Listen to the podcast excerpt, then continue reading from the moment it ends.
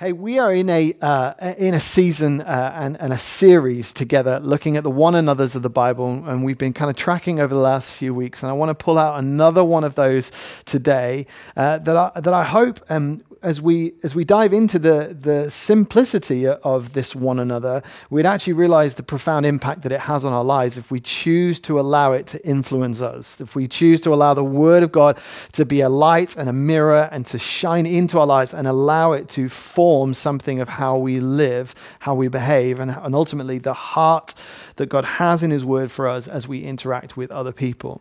That's the whole heart of these one another's, that actually we don't live in isolation, but we live in a connected, cohesive relationship with other people, the way that God designed for us to live, not in isolation and independence, but interconnected with other people. And there's, there's strength for others, there's strength for ourselves, but there's actually a way that we get to demonstrate the beauty of the body of Christ in how we love one another and that expression of love for one another.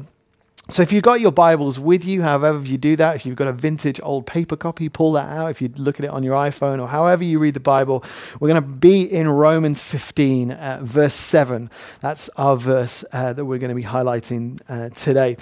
So, let's go ahead and, and, read that together and then we'll dive in. Uh, says this Romans 15, verse 7 Accept one another, then just as Christ accepted you in order to bring praise to God. Let me read that again. Accept one another then, just as Christ accepted you in order to bring praise to God. Listen, there's a, a, context to this verse. We find it in Romans, this uh, letter that Paul wrote to the church in Rome. And Paul's addressing a very specific issue that was happening in the formation of this, of this very young church in Rome. And, it, and he was speaking into a reality that was uh, the, uh, the people were in conflict and they were disconnecting, and the community at large was being pulled apart uh, because uh, of uh, specifically the way in which um, power differentials were getting played out. Uh, and what I mean by that is that, is that uh, this effectively what was happening is that Paul had become aware that those that had power, those that had status within the church, they'd begun to look down on others that were perhaps weaker or didn't have power or status. And it was creating division. And those that were, that were maybe deemed to be less powerful or weak, they were grumbling and complaining and disconnecting from those that did have power and status. And basically, the church was in a bit of a, a mess because there was fractions and, and splits and, and, and people were just not getting on. And it was all to do with how power was getting outworked in the community. And fundamentally, these differences were being uh, experienced between people, and they were becoming uh, uh, divisive, and those divides were giving rise to disconnect, disunity, and they were beginning to really undermine one of the primary reasons the church existed on the face of the earth, which was to, to express and reflect and display Jesus. And ultimately, in these, in these fractions, in this disconnect, in this disunity that the church was experiencing, it was, it was representing Jesus badly. You know, this, the, the beauty of design that God had for a body, for a family, was being reflected, uh, reflected almost in the opposite in terms of there being disconnect and fracture. And so Paul had to, to write into the very specific challenge of this situation. And Paul had a goal. He had a, he had a goal in mind of writing uh, this letter, but very specifically these verses, and it was to address uh, these challenges. And so we actually, in reading that several thousand years later, uh, maybe don't experience the same level of disconnect. Maybe uh, the issue of, of power and fractions and people feeling weaker and complaining, maybe that doesn't, we don't experience that necessarily in our context, but there's so much for us to, to learn and to wring out of these scriptures as we apply it to our lives right here in Manchester, right here in this season. Because ultimately, this is what Paul was going after. He was going after unity, he was going after equality. He was, he was acknowledging that in the midst of diversity, that there needed to be diversity that was marked by inclusion, people being included and being connected, the ability perhaps for people from all walks of life to be able to find an even footing and equality, um, even though their, their own um, life may be looking different to those around them. And he was going after uh, challenging the church to be really um, focused on their connection, focused on finding connection, even in their differences. And, he was challenging them to go after, almost in a ruthless way, the potential for those dividing factors uh, to, to ultimately be removed from, from what was happening. Because ultimately, Paul recognized that at the heart of the community needed to be this. Um, integration and this relational fabric which held the community of God together, that was to reflect who Jesus was to the world around him. Uh, and I think about this in our current context. You know, I've been I've been quite struck as I've journeyed with with behind the scenes with people in our own community, people from the BAME community, the Black, Asian, and minority ethnics within our community, as we've leaned into conversations over this particular season around injustice and discrimination and, and racism. And, and as we've as I've talked and as the leaders have created conversation space for us to learn and to to hear back and uh, about experiences from people in our church that have, have felt disconnected, have felt separate, have felt different. And to understand that that is, uh, that is uh, very much uh, uh, um, real in our own community and, and to step into the learning process, the listening and the learning, and to posture ourselves to, to say, what is it that we need to learn in this season? What do we need to be changing in this season? To consider as a church community this whole area of, of inclusion as I look around, obviously not in this particular season, but when we were together, we're a pretty diverse community. But actually, uh, being diverse is not the goal. Actually, inclusion, that sense of connectedness, that sense of acceptance, that sense of equality. And this is what Paul was going after. You know, it's a different set of challenges, but this is what he was going after as he was writing to the church in Rome. And so Paul has uh, this one particular verse, verse 7, that sits in the context of other verses, but this is what he was going after. And so I want to actually just read um, that verse again and, and, realize that it does sit in the context of some other verses. You know, Paul did say, accept one another. This is the one another we're looking at. Accept one another. And then there's this word then. And that word then, it, it's helpful because it helps us understand that it's because of something. So let's figure out what the because of something is. And so if you step back to verse 5, uh, it says this May the God who gives endurance and encouragement give you the same attitude of mind towards each other that Christ Jesus had. Verse 6, here's the goal. So that, so that with one mind and one voice, you may glorify the God and Father of our Lord Jesus Christ. And then it goes on to, to hit that verse 7 that we're looking at this evening. Accept one another then, just as Christ accepted you, in order to bring praise to God.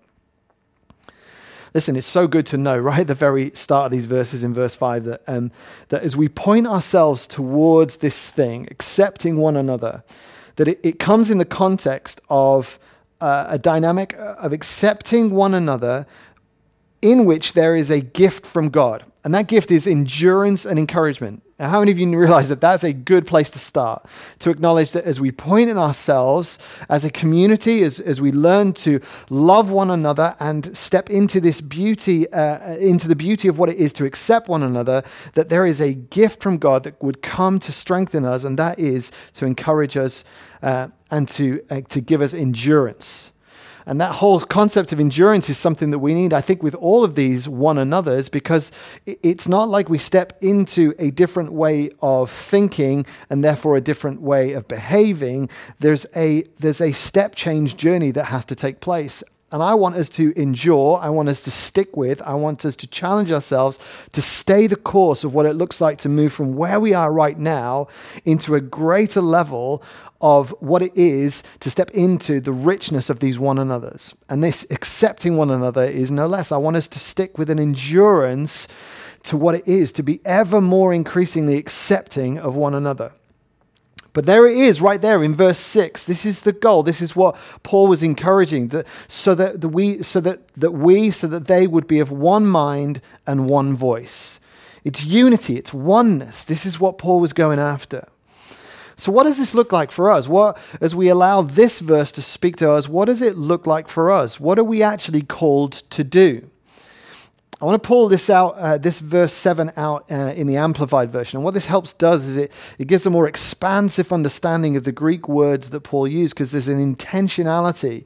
And sometimes in our first uh, English reading of these, these verses or, or specific words within these verses, we can kind of, we can glibly pass over them because the, our, our English language is often one dimensional. But let's read it in the Amplified Version. Let it, let it speak to you in a bit more of an expansive way. It says this, therefore, continue to accept and welcome one another, just as Christ has accepted and welcomed us to the glory of our great God.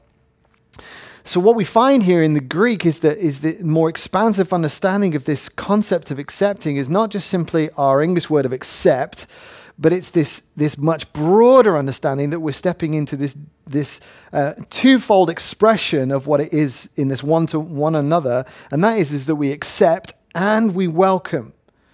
I'm so aware that we can read these verses, and when we read that word accept, it can be read almost like in a passive way. And almost like accept is maybe just to consider, well, well, I don't, I, I accept you, but that's more of a concept of I, I, I, well, I don't reject you. Or maybe it feels more like, well, to accept you is more like I, I kind of put up with you or I tolerate you. But that isn't what Paul's going after. You know, the demand on our lifestyle and our, on our heart, heart posture is to accept and to welcome.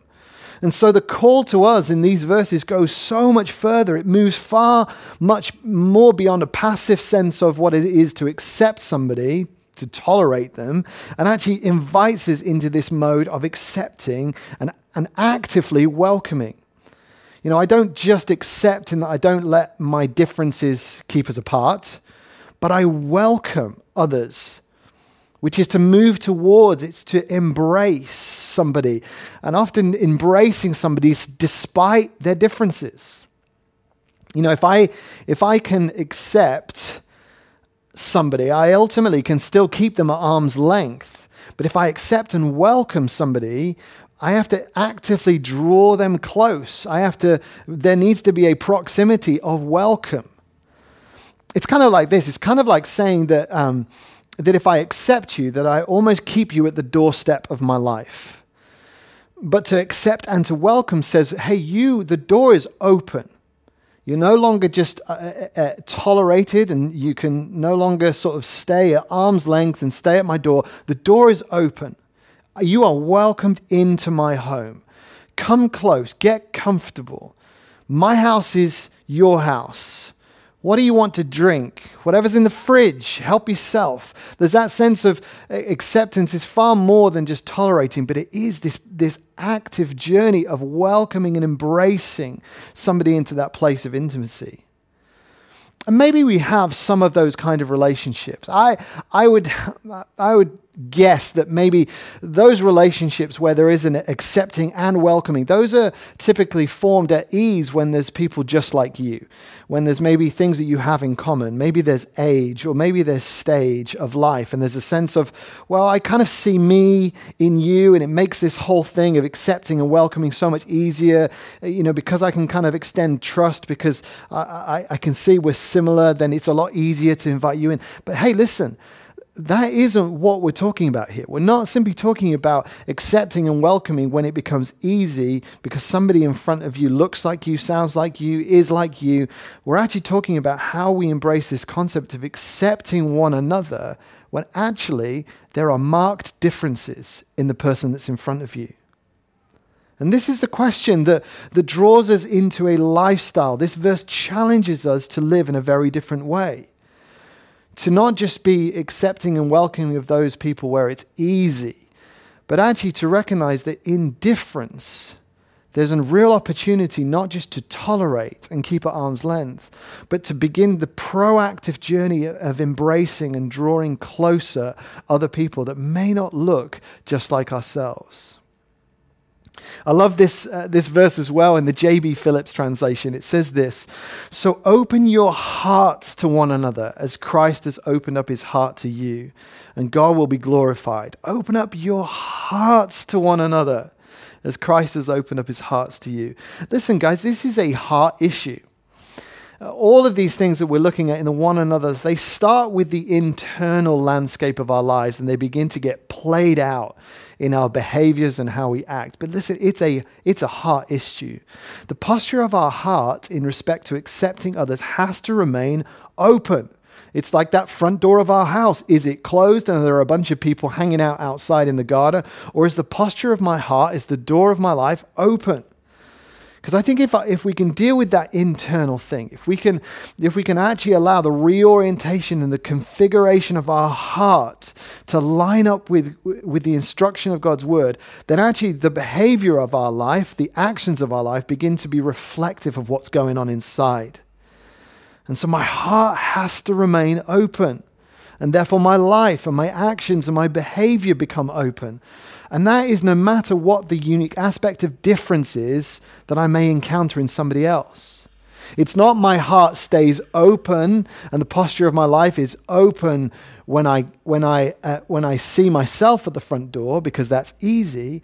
It's how do I keep my heart open when there is unique difference and there's maybe a sense of fear that maybe would cause me to shut down? How do I continue to keep my heart open? This is the journey we're on, and this is what we have to consider. In what way is my life closed to others who are different to me, either consciously or unconsciously? And I think that's worth a moment just to pause and reflect. You know, I don't think that for a second I'm speaking to a group of people that are actively trying to keep people at arm's length, that would actively kick against the instruction of this verse and say, you know what, I'm actually not prepared to accept people because they're different. I don't think I'm speaking to that group of people. But I think whether it's conscious or, or unconscious. I, th- I, think we have a, a certain default, a certain wiring which is apprehensive, that maybe has fear, that maybe has anxiety about around those who are different, that maybe look different, that maybe sound different, that maybe are in a different phase of life, in a different age. Often we can we can feel like actually that's a that's hard work to keep my heart open to be accepting of those people. And so I think it's worth pausing and saying, look, you know, actually, even, even do an audit of your own life. Like, look around. Are there people of diversity in terms of age and stage and, and race uh, and culture?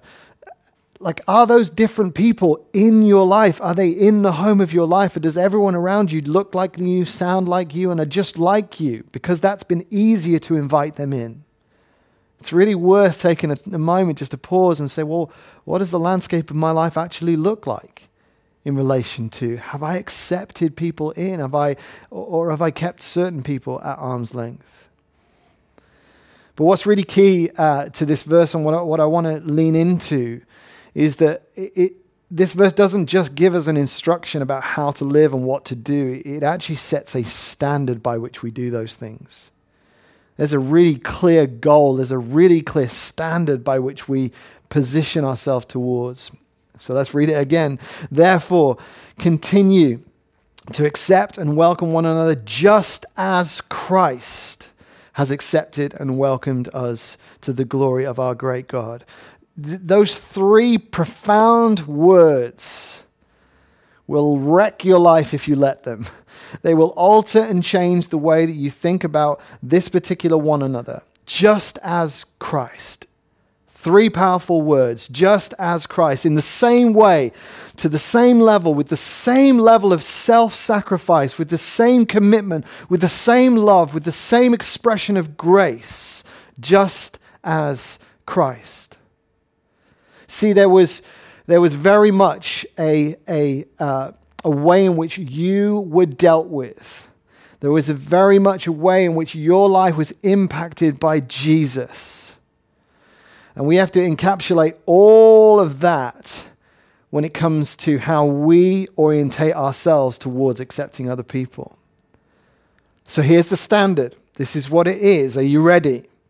Christ has accepted you and he's established you fully to Him, not on the basis of your status, your age, your family background, not on the, st- uh, on the basis of your job, uh, on the job that you have or the job that you don't have, on the, not on the basis of your financial status, not on the basis of the clothes you wear or the color of your skin or any other factor.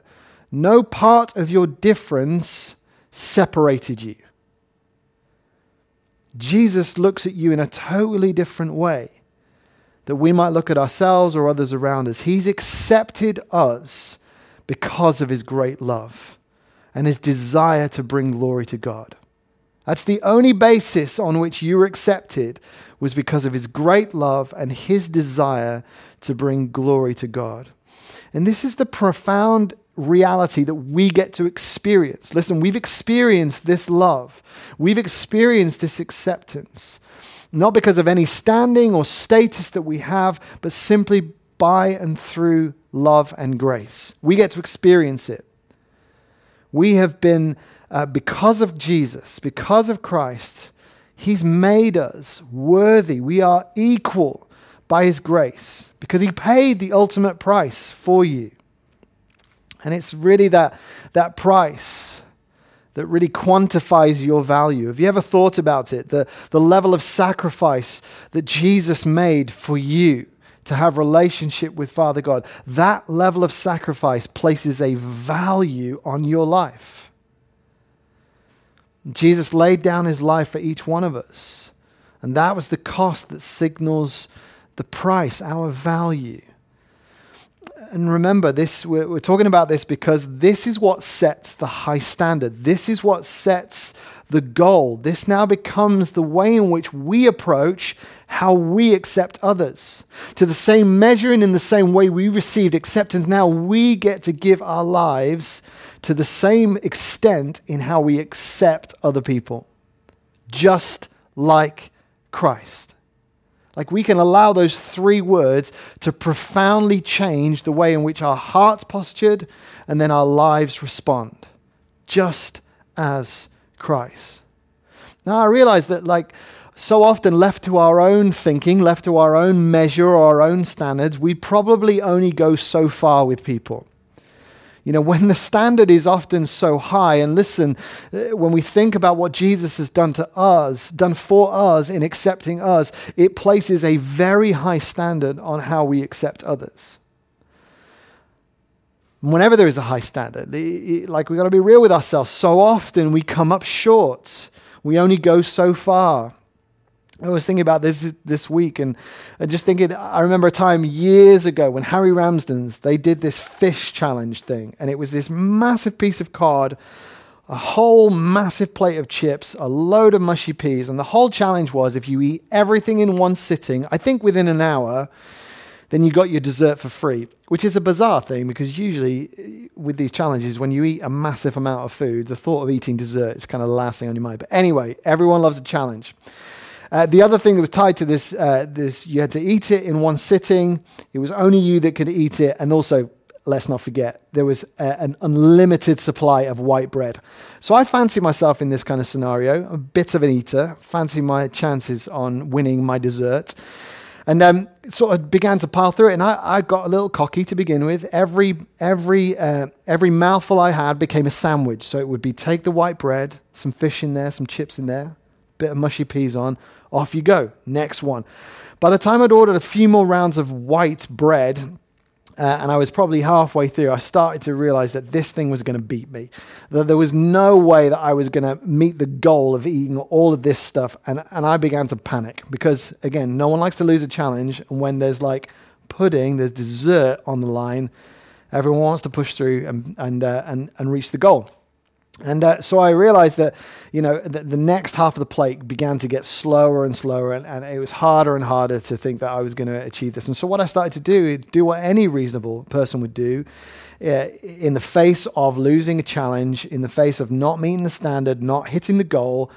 I began to find places that I could hide my food. It went in the teapot, it went underneath the plate it went onto other people's plates. Listen, I needed to do whatever I could to win this challenge.